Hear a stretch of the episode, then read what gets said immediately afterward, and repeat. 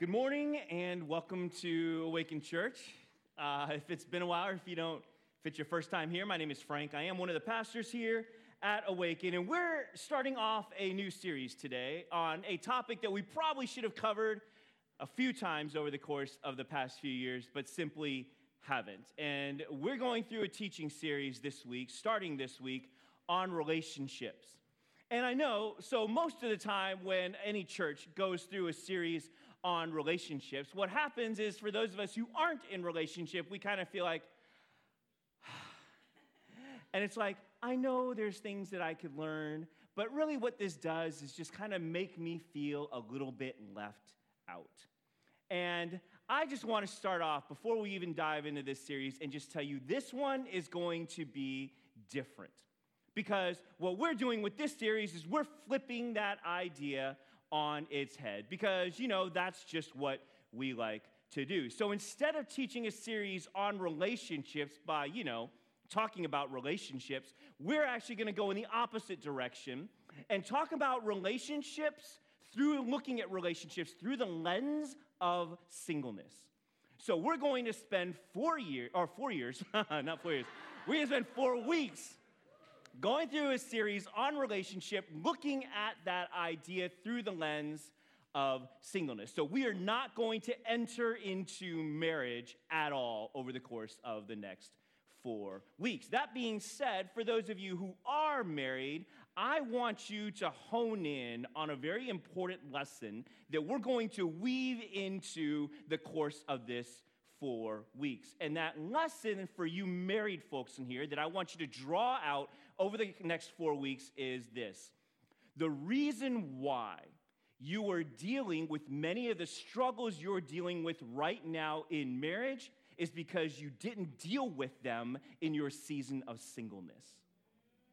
The reason why you are dealing with many of the problems you are dealing with right now in marriage is because you didn't deal with them during your season of singleness. But it's not too late, it's just a little harder. We're going to go through that. I'm going to explain and unpack all of this in just a little bit. Before we do, I want to say two more things before we dive in. First, this is going to be what we call an awaken Q&A series. And what that means, if you haven't been with us for a while, is over the course of the year, we generally have a number of different series that we want to not be a monologue, oriented around a monologue, but a dialogue. And so that means that during the course of the teaching, if anything I say provokes you or provokes a question, comment, or thought, I want you to go ahead and text it to awakenqa at gmail.com. And at the end of our teaching time, we're going to spend about five minutes or so, five to seven minutes, and go ahead and tackle those questions, comments, and or thoughts. If you forget where to text them to, they'll be on every single slide, so you won't miss it. So that's Awaken Q&A. And then secondly, um, I want to say this too. Uh, so I know that I'm not cool anymore, uh, but I don't want you all to think that I've given up. So I'm still trying, right? Not to pose, not because I think I'm woke, but because I don't ever want to give up trying to understand what is going on with the next generation. Because, you know, I'm really excited about pastoring a church that's built to reach the next generation. So you're going to see this series crammed uh, with a lot of slang, dating terms, and different things that I really don't know what I'm talking about. That being said, I just want to say that up front because I don't want to be pretentious. And I also want to say, this is me trying. So if you're young, I'm going to ask, could you just give me a little bit of grace, being an older guy trying? And if you're older, I want to say this to you. Let me take on the embarrassment of trying so that you don't have to, right? Listen in. We're going to go through these and learn just a little bit. All right? So, that's how we're going to move forward. With that, let's go ahead and dive in. So, I decided to teach, uh, title this teaching today, uh, Creeping Catfish. And uh, I want to talk about what these words mean, what creeping is, and what catfishing is, and how that entangles not only into the idea of dating today, but also even how it ties into our teaching today. So, dating in today's social media world is a bit crazy. Uh, and rules, and what makes it crazy is that rules are being written and rewritten all the time. And so these two, and what's, what's, what happens when you redefine rules and rewrite them over and over again, what is okay and what is not okay just kind of end up seeming like they're moving targets. And so these two words kind of capture, these two ideas kind of capture some of that tension of trying to figure out what is okay and what is not okay when we talk about the world of dating specifically. So, creeping, when you creep, what you're doing is like you're rifling through someone's life by looking through their social media presence, right? And you're doing it mostly, if not purely, out of curiosity. It's voyeurism, right? It's just high tech voyeurism where we're watching someone's life and looking through and rifling through someone's life without them knowing. Catfishing is a bit different. Catfishing is when we create a false profile, a false sense of who we are online. We create a false identity. We make ourselves look different, typically for the purpose of luring someone into a relationship with you. So that's creeping, that's catfishing, okay? With that in mind, it is challenging to live in our world today when you never know who is watching and you can't tell what is or isn't real. That's what these ideas capture. That's a problem. And again, if you're not on social media a lot, and I'm not, if I'm to be perfectly honest, it probably isn't all that big a problem for you. But it is nearly impossible today for young people in our society, in our culture, in our increasingly connected world to be disconnected from those problems of not knowing who might be watching and not being able to tell what is or is not real.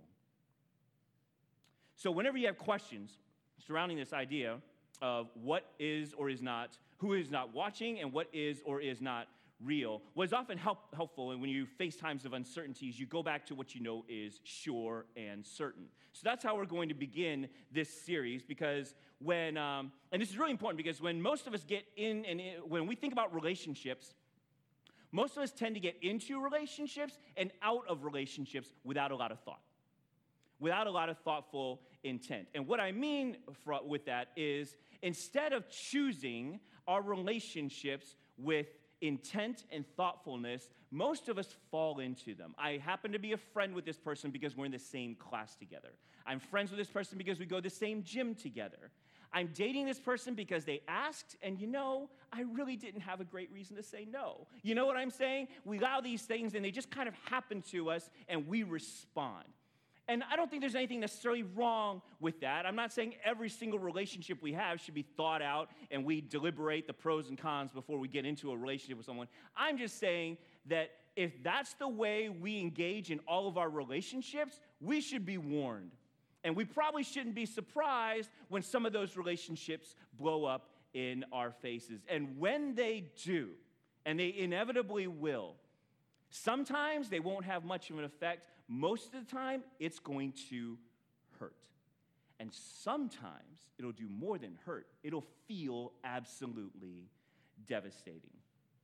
So, if we're going to start our series and our idea on relationships from a grounded place, saying that as Christians, we want to start from a place of certainty, then the place that we inevitably must go is the book of Genesis. And that's how we're going to begin our series, and that's how we're going to begin this morning. So if you have your Bible, you can go ahead and take it out and open it up to Genesis chapter 2, because that's where we're going to camp for the majority of the morning.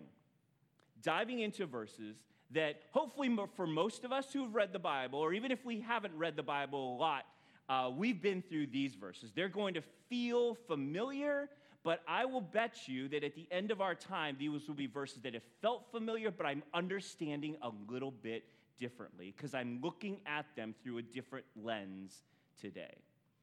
So, what we're going to do is uh, we're going to begin with the end okay? So, with the verse I want to end up at, because I want you guys to know where we're going. It's like what we do with Google Maps, right? You punch in the destination and then you get in your car and drive. So, that's what we're doing today. I'm going to show you the destination and then we're going to get in the car to drive to get there. And here's the destination Genesis chapter 2, verse 18.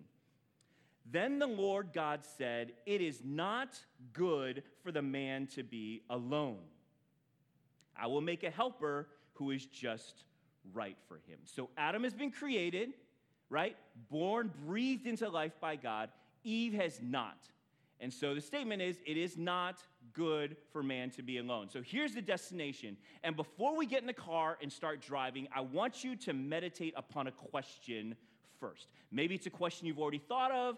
Kudos, we're on the same page. Maybe it's a question you haven't, and I want you to think about it now. And here's the question Why would God create man alone if it is not good for man to be alone? Why would God create man alone if it is not good for man to be alone? So let's give you a little context here. God has spent six days creating the stars, the moon, the sun, the earth, the grass, the green things, the animals, and all the things in the earth. And each time after he has done so, after each day, he has said, It is good, right? And in that context, it's like, it's perfect. This is how I want it to be. And then he creates Adam alone. And then just a little while later, he says, Oh, it's not good for man to be alone. Now we have a dilemma, don't we? Is it is the reason why God created Adam and Eve because he messed up? He wasn't thinking ahead and realized, oh, yeah, I made a mistake. I probably shouldn't have made him by himself. Really, is that what we believe? That God doesn't have forethought? Or maybe you might think, well, maybe God just didn't have enough power to create Adam and Eve at the same time. We're not even going to go there, right? That's ridiculous. Or maybe it was an Adam issue. Maybe when Adam was created, it was fine for him to be alone, but then something happened to Adam, so it wasn't good that he was alone, right? I don't think that's true either. It's an interesting question, isn't it? Why would God create Adam alone if it is not good for man to be alone? Got it? So that's our destination. Now we're going to start driving. And the way we drive is by going backwards, starting at verse 4. So, Genesis chapter 2, starting in verse 4. When the Lord God made the earth and the heavens, neither wild plants nor grains were growing on the earth. For the Lord God had not yet sent rain to water the earth, and there were no people to cultivate the soil. Instead, springs came up from the ground and watered all the land. Then the Lord God formed the man from the dust of the ground. He breathed the breath of life into the man's nostrils, and the man became a living person. So, this is the story of God creating man from dust. And I say man, I mean, yes, it was physically man, but mankind, right? This is man being created from dust. One of the important things to realize about God is that God has his own sense of time and God has his own sense of timing. Right? And these verses reflect that. So, as an example, right here, before creating man, God said, Look, wild plants and grains were not yet growing, and there wasn't any rain at the start of creation. Why? Because people weren't there yet to cultivate the ground that I had made. It wasn't the right time for plants and grains, so they didn't grow. It wasn't the right time for rain, so God used springs instead. It has nothing to do with whether those things are good or bad, it just wasn't the right time for them. So the answer to our question, tentatively, right, is that of, of why would God create man alone if it's not good for man to be alone, is that God created Adam and not Eve because it was not yet the right time for him to have her. Why wasn't it the right time? Because there were things God wanted to build into Adam before he was ready for relationship. There were things God wanted Adam to understand before God would give him the gift of Eve.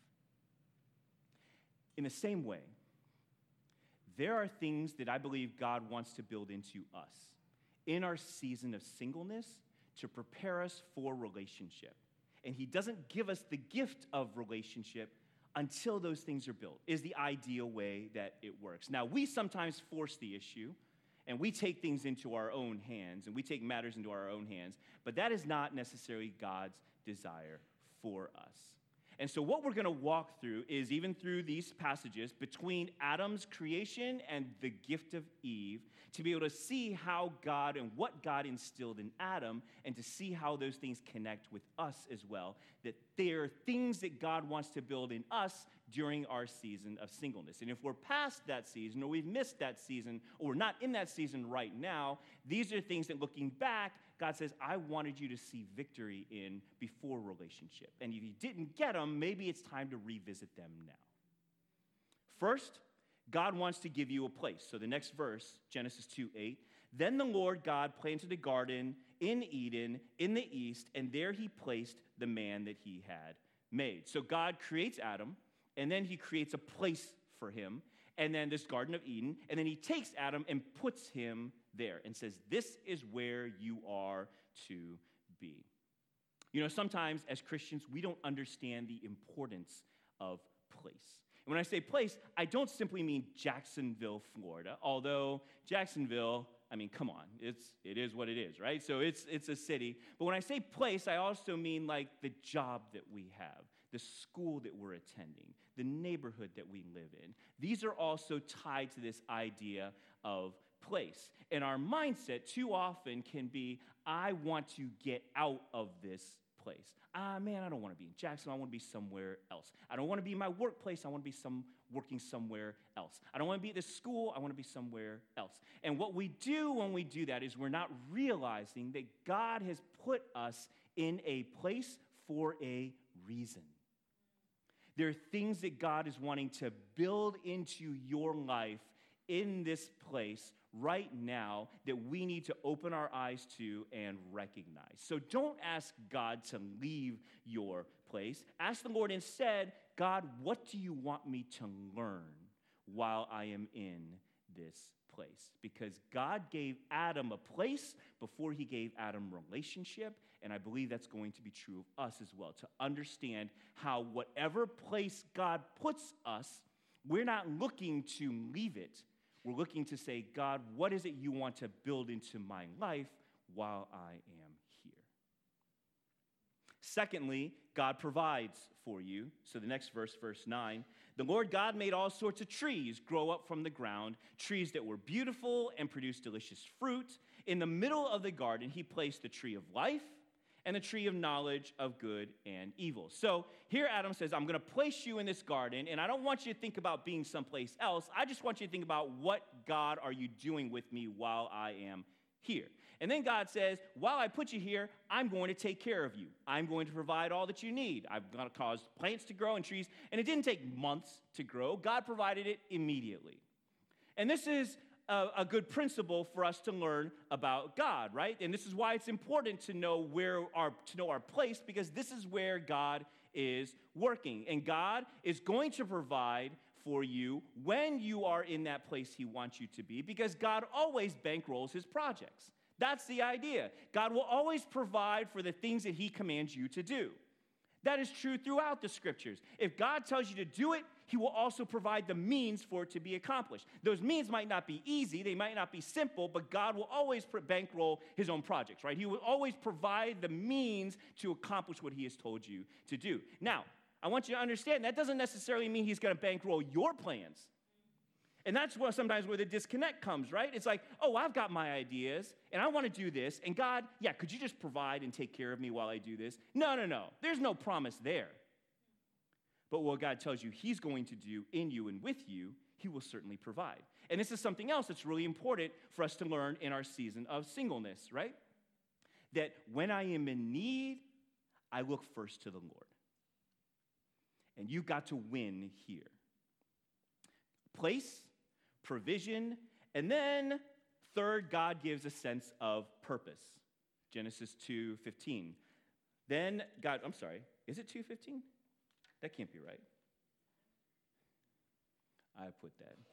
I might have misquoted. Anyway, it should be the next verse, right? Then the Lord placed the man in the Garden of Eden to tend and watch over it. So God gives man purpose. God gives Adam work. So he's given you place, he's provided for him, and he's like, all right, I put you here in this place, and I've given you everything you need, not so you can sit and chill out in luxury. There's work to be done and he places Adam in that work you understand isn't busy work. In the original language, so what, what happens is God says, here's the, here's the place I've given you. I want you to tend and watch over. There's two different uh, words that are used in the Hebrew that conveys that idea. The first one, this idea of tend, is avad. And what avad it means, it's conveying the idea of I am serving another with my work. In other words, I am doing my work under the authority of another person. That's who I'm doing this work for. That's an important thing for us to realize that whatever our purpose is, whatever it is that God has called us to do and set us to do, we are first doing it under the authority of God. The second idea is to watch over it, right? And this is represented by the Hebrew word shamar. And shamar conveys the idea I am in charge of, I have responsibility for, right? So when you put these two ideas together, you see the uniqueness of mankind. That in all creation, we are the only creatures ever made by God who are both under and over. Everything in all creation is under God's authority, and we are too. But we are unique in that we've also been given authority over. That's what it talks about in Genesis 1, right? That I've given you, I've created you, uh, man and woman, to rule over the earth. This is what Adam had to discover before God gave him Eve. And I would argue that in the scriptures, it's, uh, uh, that I would argue for you in your season of singleness as well, this is really important for you to discover while you're in this season, right? Do you understand? And here's what this all entails when I'm under authority, do I understand that my work has been given to me to bless God and that I do everything I do is under His authority? Do you understand that? Because if you, this is the season for you to learn it. And secondly, do I know what God has given me to do? What I am to have authority and responsibility over? You need to know that as well. Because if you don't know, and then you bring that I don't know into relationship and into marriage, your marriage is going to have problems. Because your wife is going to have a hard time trusting and following you if you don't know. And your husband is going to be frustrated at you, wife, if you don't know, because he's never going to be enough for you and he won't know why. Purpose before relationship. That's the proper order of things. And I'm not saying you have to understand all of it perfectly, right? I don't know how many of us can say, oh, I perfectly understand God's purpose for me. But if you have no clue, then you have no business being in a committed relationship, much less marriage. Place, provision, purpose, and finally, boundaries boundaries. So Genesis 2, verses 16 and 17. But the Lord God warned him, You may freely eat the fruit of every tree in the garden, except the tree of knowledge of good and evil. If you eat its fruit, you are sure to die. So God has created everything and it is all good. Sin has not yet entered into the world. Everything is perfect. And so here God is. He takes Adam, he puts him in the garden. He says, You have freedom here in every area but one. Why one? Why would God put Adam in a place and give him freedom and then put limits to that freedom in there? The answer is simple because God loves us. Because God loves us, he gives us limits. If you don't understand that idea, then you're probably not a parent. Because as parents, we get it, right? We understand that love has to set limits, and we must set limits for our kids in order to protect them, in order to watch over them. It is an expression of love, not anger, hatred, bitterness, or anything else like that at all. And if you want an idea of how messed up this world is that we're living in today, watch what they're trying to do when they're undermining this God given principle. The world is encouraging parents to lift this idea of limits from your kids. You know what? Let your kids decide what's right and wrong. Don't discipline them, don't spank them. You know, let their kids decide. That's okay. Let your kids decide what gender they're going to be. Let your kids define their own identity. And if they want to think that they're a cat, fine, just treat them like a cat. That is stupid. That is absolutely ridiculous. I'm okay with being on record for this, right? That is absolutely good. In fact, I dare anyone who parents this way, show me your kids, and I'll show you mine, right? You make a decision. Parents have a responsibility to discipline their kids, to teach your children what is right and what is wrong, what is good and what is bad, what is healthy and what is not healthy. You don't have to be a Christian to understand that. That's your responsibility as parents. Your kids, they're not very smart. That's not a, a, slam against them. They're babies, they're children, their brains are developing. That's the way it works. That's not insulting. That just reminds you all the more that as parents, you have a job to do. Do it. Don't be lazy, don't be irresponsible. Take that, take responsibility over your parents and set limits for them. Every good parent understands this. We don't let our kids play in a busy street where cars are flying back and forth. We don't let our kids eat candy all day, every day, right? We don't let our kids drink poison.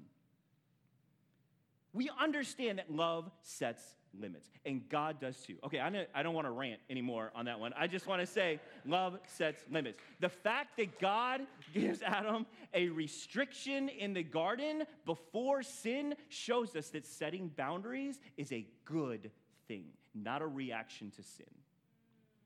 Boundary setting is good and appropriate. Limit setting is good and appropriate within the context of love. And as a single person, if you are in that season of singleness, you have got to understand this because you are free, because you have a whole host of opportunities. And you need to say, where does God draw the lines? And let me choose to honor them because I want the type of relationship He promises I can have. I can settle for something else, and if you want to settle for something else, you can go down another road. You know what maturity is, young people? You know what maturity means? Maturity is knowing that just because I can do something doesn't mean I should.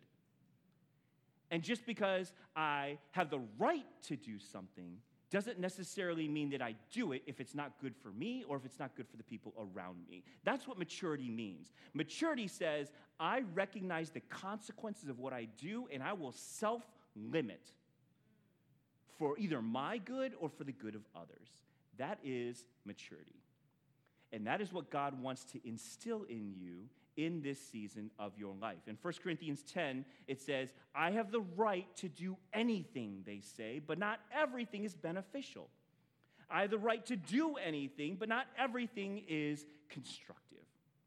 Learn that lesson when you were young Learn that lesson when you are single, and you will have the required maturity to be able to enter into a meaningful relationship. So, one of the ways I want to share that with you is by having my daughter Talia come up here and share. So, she's just going to share a bit of her story. I promise you, I didn't tell her what to say. You're going to probably tell when you hear her share it, but I didn't tell her what to say. We did dry run it because I wanted to, for what she had to share to be clear and to be concise but these are her words, her story, and I hope it inspires you. So. Hello, my name is Talia. I'm a pastor here at Awaken Church. Um, um, so I wrote it down because I can't like say it off the top of my head. Um, but this morning I just wanted to talk to you guys about, um, like my dad said, like what it's like being single. Um, first of all, I want to start by saying I love being single. It's really fun. I wouldn't change a thing. Um, so one of the things when I was growing up is when I was in high school, my dad had a rule that like we weren't allowed to date in high school, which I was very thankful for at the time, and I'm very thankful for now, because um, that would be like my excuse to like get out of it. Like if someone asked me out, I'd be like, "Oh, sorry, you can't date in high school. Also, you're not a Christian." Um, so um, I definitely think that's something that's one of the best decisions I've made, um, and sorry, I'm like all nervous now. um, so yeah, and then like seeing people, like all my friends, like date in high school, only to like break up and like be sad for like like a month later. I'm like, I don't want that for myself. Like I, like I know. Not to sound like prideful, but like I know I deserve better than that. Like I know God has something better than that for me. Um, and also like my parents like making that rule was a really good thing for like to guard my heart and like they weren't just making it like oh i don't want you dating in high school. I don't want to deal with like if you get broken up with. Um, so, and like also like the bible says in proverbs um, 423 to like guard your heart. Um, so i think that was one of a, one of the ways that it was really good um, that i didn't date in high school. And so however in my senior year um, as i was transitioning into college and it was like the last um, the last, last year of high school um, there was a guy that asked me out, and I was like, oh, you know, like, sorry, I can't date in high school. And then he's like, oh, but you're going to college soon. And I was like, oh, shoot. like, I can't. So that was like a time that I really needed to find a reason why I didn't want to date still. Um, so, yeah, like that. I heard a teaching once um, at either uh, like some conference that I went to, and it was um, one of the pastors was talking about how you need to be chasing after God.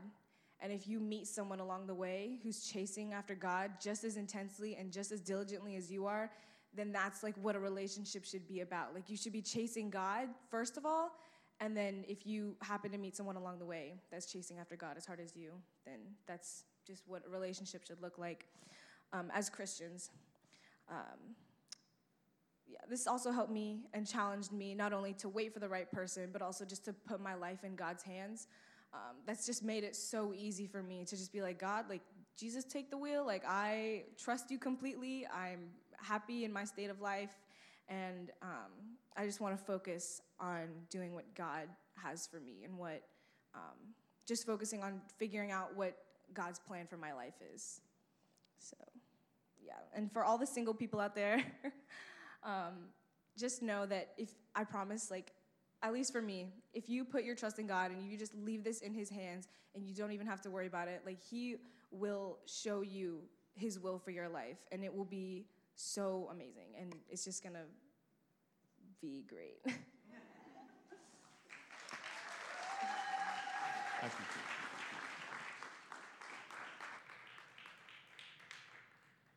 Thank you, sweetheart. I, uh, I appreciate your boldness. Um, I appreciate the thoughtful way that uh, my daughter, my daughters, my children, all of them have chosen to be involved in this idea of relationship. It's really interesting. I'll just, little side note. In middle school, when Celia was in middle school, we were thinking of having her go into high school, and she, they knew about this rule. She was the only one of our kids who said, Wait, so what if da da da? What if this happens? What if this guy asks? What if, and ran through all the scenarios. Is it okay to go to this dance with them? Because that's not really dating. She's trying to find a way. And so, what has been gratifying for me and why I wanted her to share, um, even with this idea of limits in our head, is one of the things parents do is we teach our kids what's right and what's wrong, and sometimes they don't see it, or not even necessarily right and wrong, what we believe is best for them. And to be able to see how before it was a rule she had to follow, and she followed it because she loves us and honors us, which I'm, I'm grateful for. I think there's a place for that. But then to be able to see even more so, now it's hers. It's her value. We're not putting this on her anymore, but she's still choosing to live by them because this is not just our rules, it's become her value. And I think that's really important, and this is what God wants to build in us as well. And this is what obedience will sometimes feel like too. It's like, I'm just doing what God says. Honestly, I don't see the point of it, but I'm going to do it anyway because this is what God says. And that's fine. I'm just saying there's a place for that, and that's okay. That's how my kids started too. But over time, as you see the good that comes from obedience, it'll become your value. And I think that's when it really becomes powerful.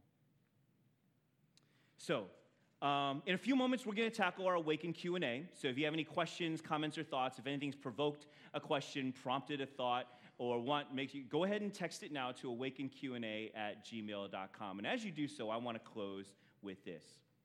Why would God create man alone if it is not good for man to be alone? That's where we started this morning. And the way we is grounded in this verse, right? In Genesis 2:18, which is our ending point today. Then the Lord God said, It is not good for man to be alone. I will make him a helper who is just right for him.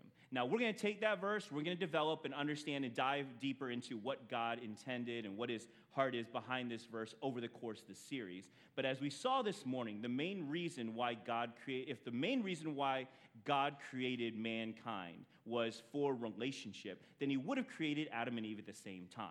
If that's the most important thing, then God would have made it happen from the beginning. It wasn't a restriction on God's power or anything like that at all. God didn't. And so if God didn't, that must mean something. And if it means something, it should mean something to us. God gave Adam a place to ground him in his singleness. God gave him provision to remind him, always look to me to provide. And there are some marriages where that, hasn't, that lesson hasn't been learned, and they look to each other to fulfill all of their needs. And that's a reason why their marriage is messed up, right? God says, I give you provision because I want you to always be reminded I am the one who provides. God gave man purpose, right? Before relationship to say, I want you to know that the reason you were alive is not simply to be a husband or wife. There is more than that. So even after you're married, be on mission. Know why I've made you, right? And then boundaries to realize that freedom and love has to have limits for us to be able to enjoy them the right way. Place, provision, purpose, and boundaries. And any woman or any man who learns these lessons in their season of singleness, and season of singleness is if you're single, if you're dating, if you're engaged, if you're divorced, that's singleness, right? If you learn these lessons in that season of your life, you are going to be greatly blessed in your relationships. And if that's the season you're in right now, can I just say, stop longing for what you don't have and focus on what God does have for you right now. We live in a world of creepers and catfishers, right? A world filled with people obsessed with showing off their best lives, which is easier to do now more than ever because the accessibility social media provides. We can put pieces of ourselves out there and give the impression that that's what our lives look like. And what it does, it divides people into two groups people who watch and that's all of us, right? We've all been creepers. I don't, is there anyone in this room who hasn't like rummaged through someone else's social media lives? I mean, probably not. And that we're all showers as well. Many of us are catfish too. And what that means is that we're not trying to necessarily be fake, but we do show off our best lives, which can sometimes mean inauthenticity. And my point in highlighting these two types of people isn't to condemn them, it's just to drive home a point, right? Your best life doesn't come from what you post or don't post on social media. Your best life comes from when you orient your lives around what God has for you. That's where your best life really comes from. And for those of you who are living in a season of singleness, learn the lessons God has for you in this time so that your feet will be set upon a firm foundation. And when that relationship comes, you're ready to make the most of it. I want to say one last thing before we wrap up and go into uh, Q&A, right? For those of you who are already married, I do want to say just a little bit for you. For those of us who are already married, I want to say this. You already know a secret that most single people don't, right? And here's the secret that you already know marriage by itself doesn't necessarily make you a better person. That's not what marriage is designed to do. What marriage is designed to do is expose who you really are. So if you've got good stuff in your life, your marriage is going to be built on that good stuff. If you've got bad stuff in your life, your marriage is going to force you to deal with it, right? That's what marriage does, is expose you. There's no hiding anymore who you are. And if you're looking back and you've heard this stuff this morning, you're like, you know what? There are things I don't know if I ever really got resolved in my season of singleness. It's not too late. Tackle them now. But as I said earlier, it's probably going to be a little bit harder because now you've got someone who's watching your every move, right? So just live with it. to become one. And they're probably going to have a comment or two or many on how you're doing it. Well, you got to live with that too, right? That's the issue. But two has become one. Deal with it together. That's the blessing of marriage, right? Is to say, you know what? If we're to be perfectly honest, there are things we didn't deal with before and we should have, but now we have the opportunity to do it together. But let's just not shove it under the rug. Let's deal with it and learn, right? And go through and realize it might be harder now because we got some habits and we got things, and now it's two people involved and not just one. It's okay. Work through the blessing of marriage to see that happen. So, anyway, I'm going to wrap up today. We're going to go ahead and tackle Q and A, and uh, so let me go ahead and, and hit that real quick. Oh man, I ran a bit longer than I thought I did. I was. I'm sorry, guys. Okay, you're still doing the introduction, but I'm already so excited. Thank you for tackling this important subject from the lens of singleness. Sweet. Praise the Lord. Absolutely. I'm excited to do so as well. Um, thanks for that encouragement. Um, what if you're married and trying to figure out some of those purposes and boundaries with your spouse? How do you practically do that? Um, that's a great question, and I'll say too, we're going to tackle this more over the course of the series. So this is just a one. This is just like the appetizer; it's not the full meal. So we're going to develop this further. But I think what I shared at the end is probably going to be my best counsel for you. The challenge in dealing with these things and trying to figure them out in marriage is when we're single. I, am not distracted by anything else. I just have to focus on what, just me and the Lord. What is it you want to say, God? I'm going to do it. Now that you're married, it's a bit distracted, right? That's what talk, God talks about in 1 Corinthians, I think it's 1 Corinthians 15, that marriage means my attention is divided. My, uh, and so it's more challenging. Plus, you have someone watching you every move, uh, going through every decisions, making judgments on what you decide, you know, all that stuff. Work through it anyway, right? You're together. You're one. Figure out in that oneness how to work through these issues and realize that if you haven't seen this area conquered, odds on bet your spouse hasn't either. So, and if they have, fantastic. Let them be a, a strength for you and a guide. So you said maturity self limits. Does that include the time when you signed up for that country club? you know, I share my life with you, I bare my soul. That was a very bad decision. I chose not to listen to my wife. One of the very few times in my life I chose to go against my wife's counsel and input. And I've learned that lesson in a hard way. So I appreciate that reminder. Not really. But, okay. What, what steps should you take if you're married and didn't discover your purpose beforehand? How do you navigate that?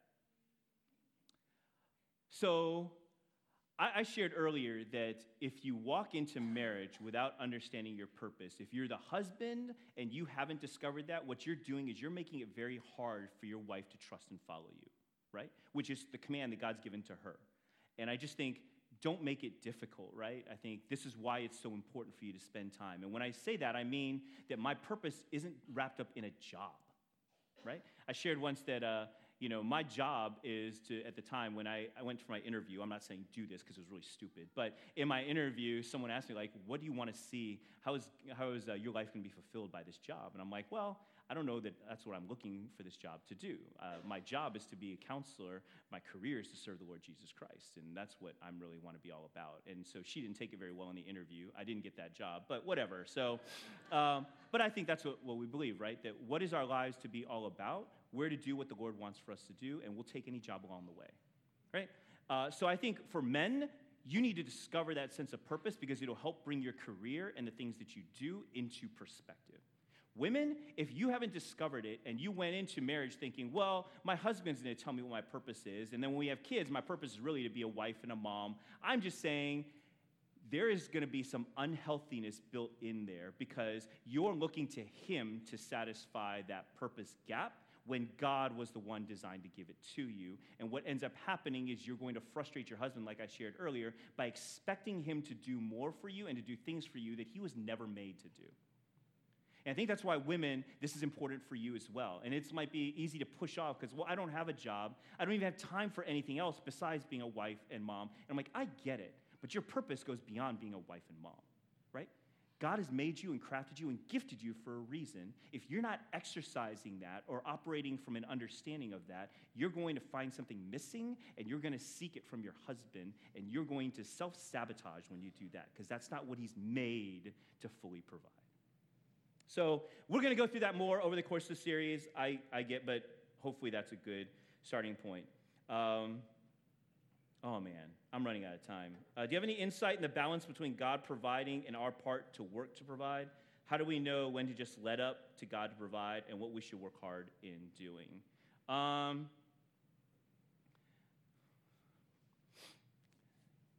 yeah, so that's a layered question. I'd say God is the one who I shared earlier, right? That He will provide for your needs. Sometimes what we define as need is probably should better be fitting in a want arena. And then sometimes, too, I think, I don't think anything sheds from us our responsibility to work hard. I think what we work hard at is where we need to understand how we're under the authority of God. I think, does that kind of help make sense? So, in this question, I'd say the idea of working hard, you work hard wherever God's got you.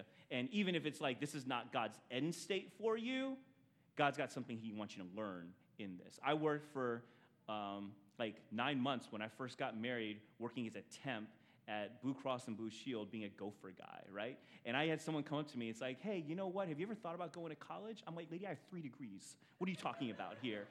And uh, so, anyway, but I didn't say that because I was not right. And so I think, but God taught me about humility, right? And, and there's things I learned in that season of my life that was really important, and I didn't seek to get out of it as much as like I knew this wasn't where I wanted to be. I was looking for other jobs, but I wasn't like, you know, I understood that in that moment, God had things to teach, and He wasn't going to release me until I learned them. So um, I'm going to tackle just one more. I'm so sorry. Um, so, uh, single gal here. So, how do I respond and correct lovingly a sister who believes that her highest, emphasize highest calling is to be a wife and a mother? Ooh, how about I do it for you? Your highest calling is not to be a wife and mother, right? Your highest calling is to be a, a daughter of Christ, right? A daughter of the king, an ambassador for him, right? Uh, I'm not trying to disparage being a wife and mother. Those are really, really important things. Those are important roles that you play. But if that is all you are and that's how you define your life, I'm just telling you it's not going to be not going to be enough, and you're going to put more pressure on your husband and your children than you should, right? Because now your successfulness is defined by how well your husband is doing or how well your children is doing, and that puts on them a burden they shouldn't have to bear. It's your issue. You have to take the time to wrestle with God. Lord, what have you made me for? Right? And when you put it on them, they're carrying a weight they weren't meant to bear. That is your bad, not theirs. Okay? All right, I need to wrap up. Uh, let me close out and then we'll have Larry finish out with some announcements. Lord, thank you so much for this time, for this morning, for the opportunity to spend the next four weeks diving into this topic of relationship, looking at it through the lens of singleness. That's really exciting, God. And I just pray that by your Spirit, you would lead us in grace through this series, that the words spoken and the heart shared would not be man's wisdom or thoughts, but what you want to speak into our lives. And I just pray for tremendous grace during this time, and I pray for these saints married or unmarried, uh, single, divorced, dating, engaged, wherever they might be in their lives, that they would be able to draw out and learn what you desire to teach them. And that for us as the church, as the body, that we would seek you first and fully. Um, and look to you to be the God that meets our needs and cares for us and loves us and, and not necessarily the things around us, God. I pray that you bless our relationships and uh, that you give us courage and strength, Lord. In Jesus' name, amen.